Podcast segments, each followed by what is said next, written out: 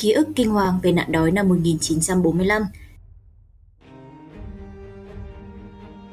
Cách đây hơn 70 năm, nạn đói khủng khiếp năm 1944-1945 cướp đi sinh mạng của hơn 2 triệu người dân Việt Nam, chủ yếu ở các tỉnh phía Bắc, gây đau thương, tăng tóc cho dân tộc Việt Nam. Ngày nay, chúng ta có thể tự hào bởi những trang sử hào hùng và kiêu hãnh, nhưng cũng không thể quên những đau thương, bất mát của dân tộc mình. Những câu chuyện bi thương trong Viện Sử học Việt Nam có lưu bức thư của một tác giả nước ngoài là Vespi, viết tháng 4 năm 1945, tả về thảm cảnh nạn đói năm 1945. Họ đi thành dạng giải bất tuyệt, người nào người ấy, dũng người dưới sự nghèo khổ, toàn thân lõa lô, gầy guộc dơ xương, ngay cả những thiếu nữ đến tuổi dậy thì, đáng lẽ hết sức e thẹn cũng thế.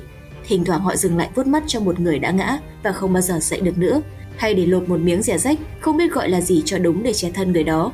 Nhìn những hình người xấu hơn con vật xấu nhất, nhìn thấy những xác chết nằm có quắp cạnh đường, chỉ có vài nhành rơm vừa làm quần áo, vừa làm vải liệm, người ta thật lấy làm xấu hổ cho cái kiếp con người. Theo thống kê của Viện Sử học, số người chết trong nạn đói ất dậu lên tới 2 triệu người. Nạn đói xảy ra trên diện rộng, từ Quảng Trị trở ra Bắc Kỳ. Mở lại những trang hồ sơ về sự kiện bi thảm ấy cũng không còn nhiều câu chuyện cụ thể được ghi chép lại. Nạn đói xảy ra trên địa phận tỉnh Thái Bình là khủng khiếp nhất. Cảnh tượng đói diễn ra khắp nơi trong tỉnh, nhất là các huyện phía Nam.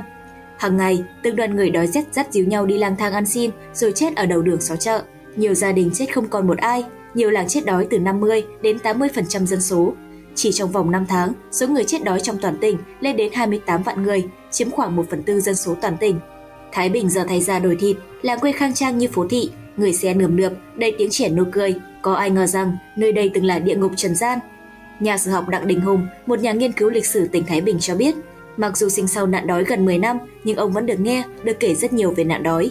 Những câu chuyện, những con số của nỗi đau năm 1945 vẫn luôn ám ảnh ông. Khi vụ mùa gần như mất trắng, cộng thêm thiên tai, vỡ đê, dân Thái Bình rơi vào nạn đói kéo dài từ tháng 8 năm Giáp Thân 1944 sang đến những tháng đầu năm Ất Dậu 1945. Trong khi đáng lẽ phải cứu đói khẩn cấp thì chính quyền phát xít Nhật lại thực hiện chính sách thu mua thóc tạ thời chiến. Họ tỏa về các làng xã, thu vé thóc gạo.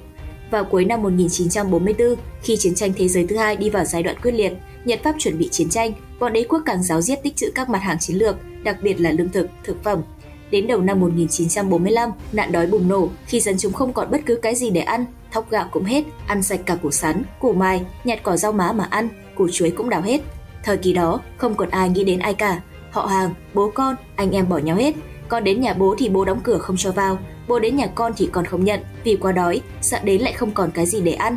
Người ta bắt đầu đổ ra ngoài, tìm mọi cách để giành giật lấy mọi thứ có thể cho vào mồm. Có lẽ không lời nào có thể tả hết được thảm cảnh đó, Lúc cao điểm, ở các con đường, người chết lẫn người sống nằm la liệt, hoặc không thì bỏ lê bỏ lết, đói quá không ai còn sức đứng dậy nổi. Rất nhiều trẻ em nằm chết bởi bố mẹ sinh ra không nuôi nổi đành bế ra đường bỏ.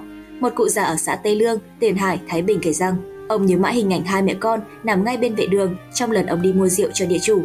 Mẹ chết trước, con ánh mắt đờ đẫn cứ nằm trên bụng mẹ bú vào cặp vú, là màu da nhỏ dính trên bộ ngực toàn xương sầu. Cây số 3 trên đường từ Thái Bình đi Hà Nội, này là một khu vực sầm uất, hàng quán san sát, chỉ có một cột mốc cũ kỹ bên vệ đường. Thời nạn đói xảy ra, ở đó đã từng có hàng vạn người đói rách quằn quại tụ tập ở đây với hy vọng có thể tìm được một con đường sống. Câu chuyện được nhà sử học Đặng Đình Hùng ghi chép, có người đàn ông đi làm thuê, bốc vác, ông có mang theo mấy củ khoai cùng với nắm cơm, gọi là cơm nhưng thực ra là cám trộn với một ít gạo, một ít rau, chấu, làm lương thực ăn dọc đường.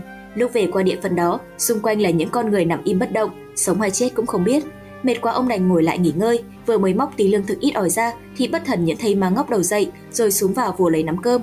Có một người giật được, cho ngay vào mồm nhưng chưa kịp nuốt thì đã bị những kẻ khác dùng tay bóp nghẹt cổ họng, thè cả lưỡi và rơi miếng cơm ra. Cả nhóm lại nhảy vào xấu xé cái miếng cơm ít ỏi đó.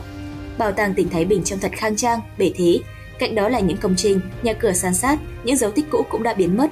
Nhưng cách đây hơn 70 năm, đó là một cửa hàng nhỏ do những thân hào, nghĩa sĩ yêu nước đứng ra thành lập Họ vận động những nhà giàu có trong vùng quyên góp để cứu đói. Nơi đây, các nghĩa sĩ đã nấu cháo phát trần. Dù lượng cháo quá ít ỏi, nhưng đó là niềm hy vọng sống nhỏ nhoi của hàng vạn con người đang lay lắc từng ngày.